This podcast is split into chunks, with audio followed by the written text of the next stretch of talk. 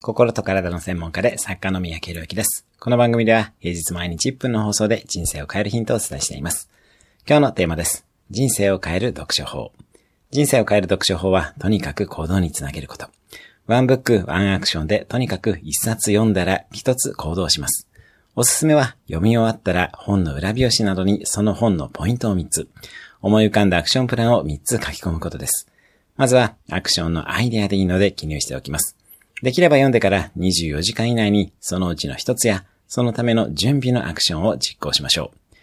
一冊の本による一つの行動があなたの人生を変えることがあります。読んだら必ず行動につなげましょう。今日のおすすめ1分アクションです。最近読んだ本のアクションプランを考える。今日も素敵な一日を。いいね、シェアなどいただけると嬉しいです。